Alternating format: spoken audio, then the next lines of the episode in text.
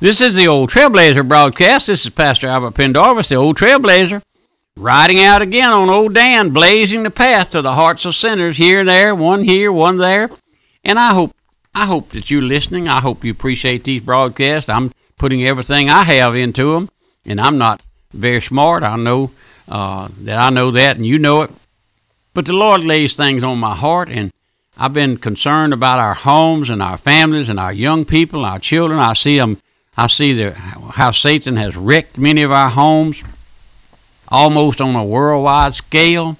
Our marriages are falling apart now almost immediately after after marriage. I see those things. I see the I see the frivolnesses of the of our religious world. How that homosexual men and women are being ordained and given position, high position in a lot of our denominational things. I see all those things and then I see the I see the economic world falling apart. I see the political world on a in sh- in sh- in shambles, and uh, it's just like uh, almost uh, uh, the, the greed and lust has taken over our nation, and we're not nowhere close to what the Lord uh, give us to found this country on religious freedom. And now our right to freedom of speech is slowly being taken away and I see the I see the results of those things in the in the, on the news and in the paper, and how the children now are, are murdering their families and families are murdering their children, and I, I see all those things, and I, I say, what what? How long, Lord? How long, O Lord? And yet the Lord leaving us here for a purpose, and I believe it's all winding up, my friend. I do. We had an old preacher here one time years ago, he said, I don't know how long the Lord's going to put up with us. And I don't know that either. Not long, I don't believe. Everything that you see is pointing to the soon coming of our blessed Lord. And one of the citadels of Satan is our homes. He attacks us in our homes, and therefore we go astray. Our young children are coming up uh, uh, with with rebellion and and uh, uh disobeying their parents and those things because our parents have allowed them to. Since since uh, I would say since World War II, the whole generation of our people has gone gone to pot. When we when we began with the with that uh, Jesus freak movement with the hippies and all of those things, it looked like it just like it went downhill ever since then. And I know that I can't stem the tide. I know that, and you can't either. But I'm just maybe saying something that will make you think do you know what that's that's what the gospel does? You going down the road thinking all is well, maybe never having a concern about your soul, and the gospel comes, the scripture says ye shall know the truth and the truth shall set you free. And you going down that road, uh, everything's fine maybe, maybe you're having lots of trouble, whatever. But when the gospel, the Lord takes the gospel, the truth home to your heart by the power of the Holy Spirit, then your life begins to turn around. And that's what we're doing here is giving out the gospel almost now to the known world. This little old broadcast over the internet, we hear folks are hearing us in uh, Saipai and uh, where Pompeii and wherever all over the world if they care to. And we we we need you folks to help us advertise the broadcast. Tell somebody, tell your neighbor, tell an old trailblazer. He's a kind of a crazy old kook, but I believe you'll enjoy hearing him. Turn him, turn him in. We have folks are doing that thing, and then we have Pastor Shelton's booklets here. We have over 400 titles, almost on every subject in God's Word. We send them to you free and postpaid. The tracts, if you'd like to give out tracts. I told a young preacher one day that I'd give you a set of these books. It's better than a seminary education. I believe that with all my heart. But we get back to our study. We were looking there at how that uh, man uh, is the head. The Bible calls man to be the head of the home, and uh, but we were looking there how that uh, marriage is not to be taken lightly or frivolously, and then how that we see so much of the mistreatment of our m- many of our women in the home, and I don't understand. Oh, my friend, my friend, uh, when God made a woman, He took her out of the side of man, out of one of His ribs, and and and to be loved and cherished. And how can any man do mistreat a woman? I want to harp on that just a little bit more. I don't understand it. Man, how can you lay your your hand, the weight of your hand upon your wife and bruise her body and black her eyes, and especially if she's been the mother of your children? How can you come staggering home at night drunk as a stewed owl and mistreat your wife? How can you live with your conscience if you have one? Constantly uh, causing problems, uh, fussing about this and fussing about that, and taking her taking her for a skinning about the finance and your old stingy heart and your miserly spirit. The Lord said, Husband, love your wife, even as Christ also loved the church and gave himself for it. That's God's word. You are the protector of that home. You're to lay down your life for that home. Any man who's willing to lay down his life, and that's the way it ought to be, will love his wife and love his children. Now, my friend, let me just say this courtship should never end. We don't see much courtship anymore, do we? No, you should never grow tired of looking into the eyes and the face of that dear wife day after day. Then he goes on to say that men ought to love their wives as their own bodies. He also says, He that loveth his wife loveth himself. And then he says, Love your wife even as yourself. But as I've watched many a home, I've come to the conclusion that a lot of our men do not even love themselves from the way I see them treat their wives. The average home today is a hellhole. It's just a hellhole. And, and that be, because the average man doesn't know how to build his home and to love his wife as he should. Now, I'm just getting down to where we live, folks. Brother J. Vernon McGee said, where the rubber meets the road. Now, let me conclude this, this portion of our study. We're going to look at the woman, the queen of the home, in our next study. The new birth. The new birth, my friend, will settle 99% of your problems. I told my congregation not long ago, more marriages are are separated and broken up because neither one of the parties are willing to say, "Darling, I'm sorry." No, sir. They won't say I'm sorry. They will not take the blame. You won't take the blame, Dad. Mother, have you ever taken the blame? I know that it's not a one way proposition. I know that there's always enough blame to go around.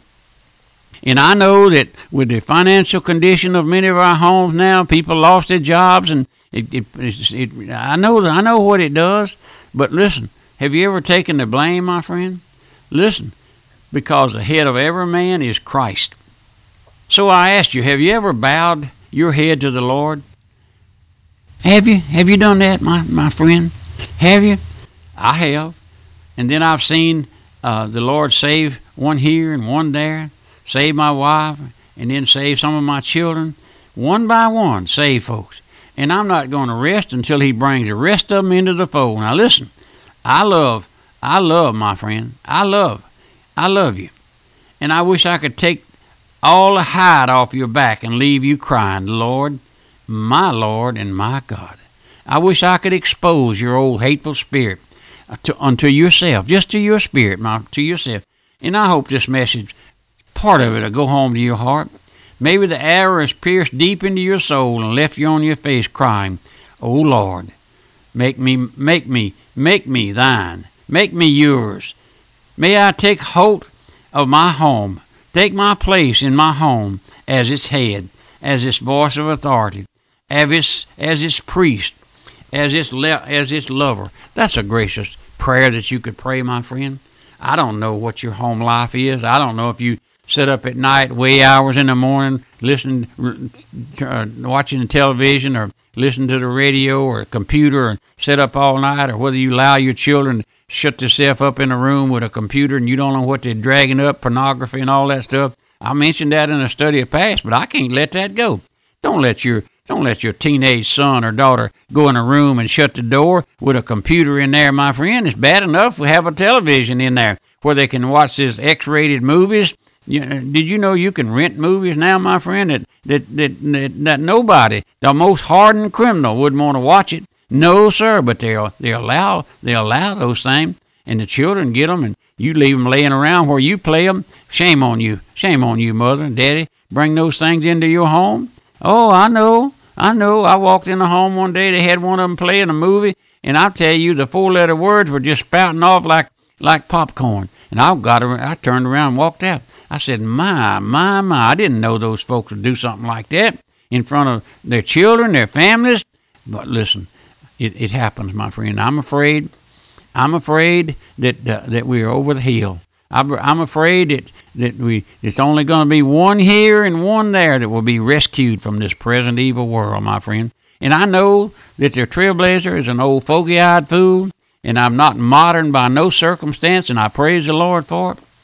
And I know that we don't have pastors now who will st- put a broomstick up their backbone and take a stand against sin. Sin, my friend, against sin. Have you ever taken a stand against sin in your congregation, my friend?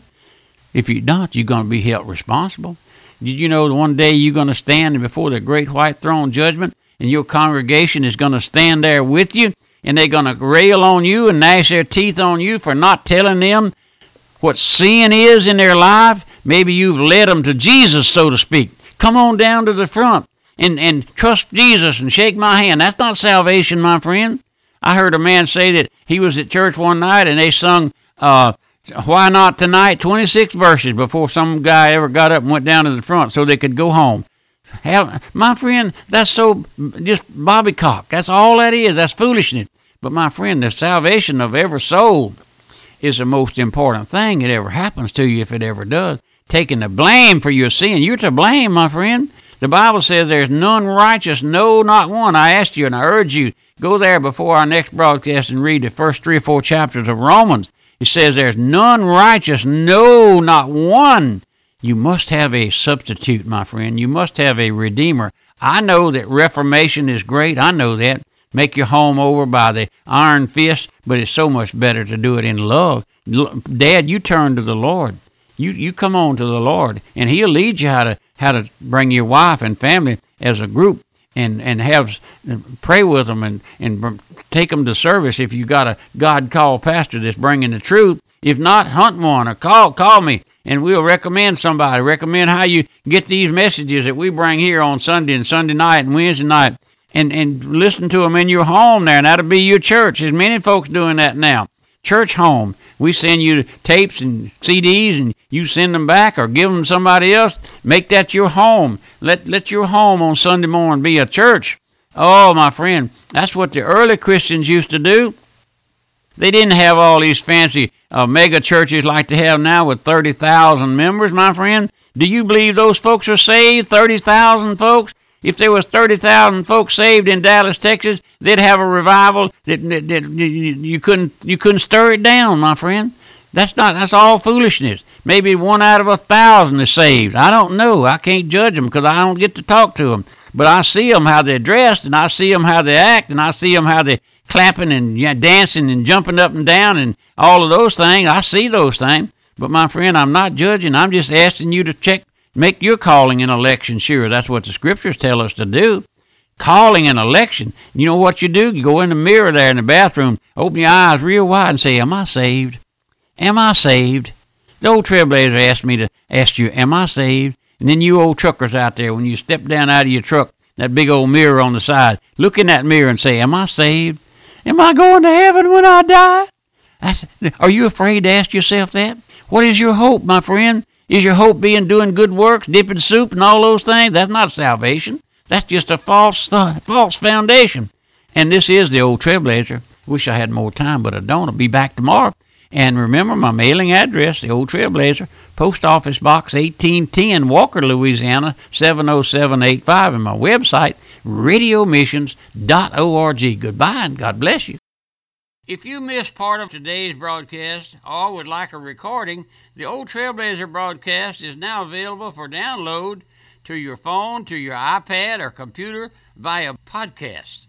Find out more about our podcast by visiting our website at radiomissions.org. That's radiomissions.org.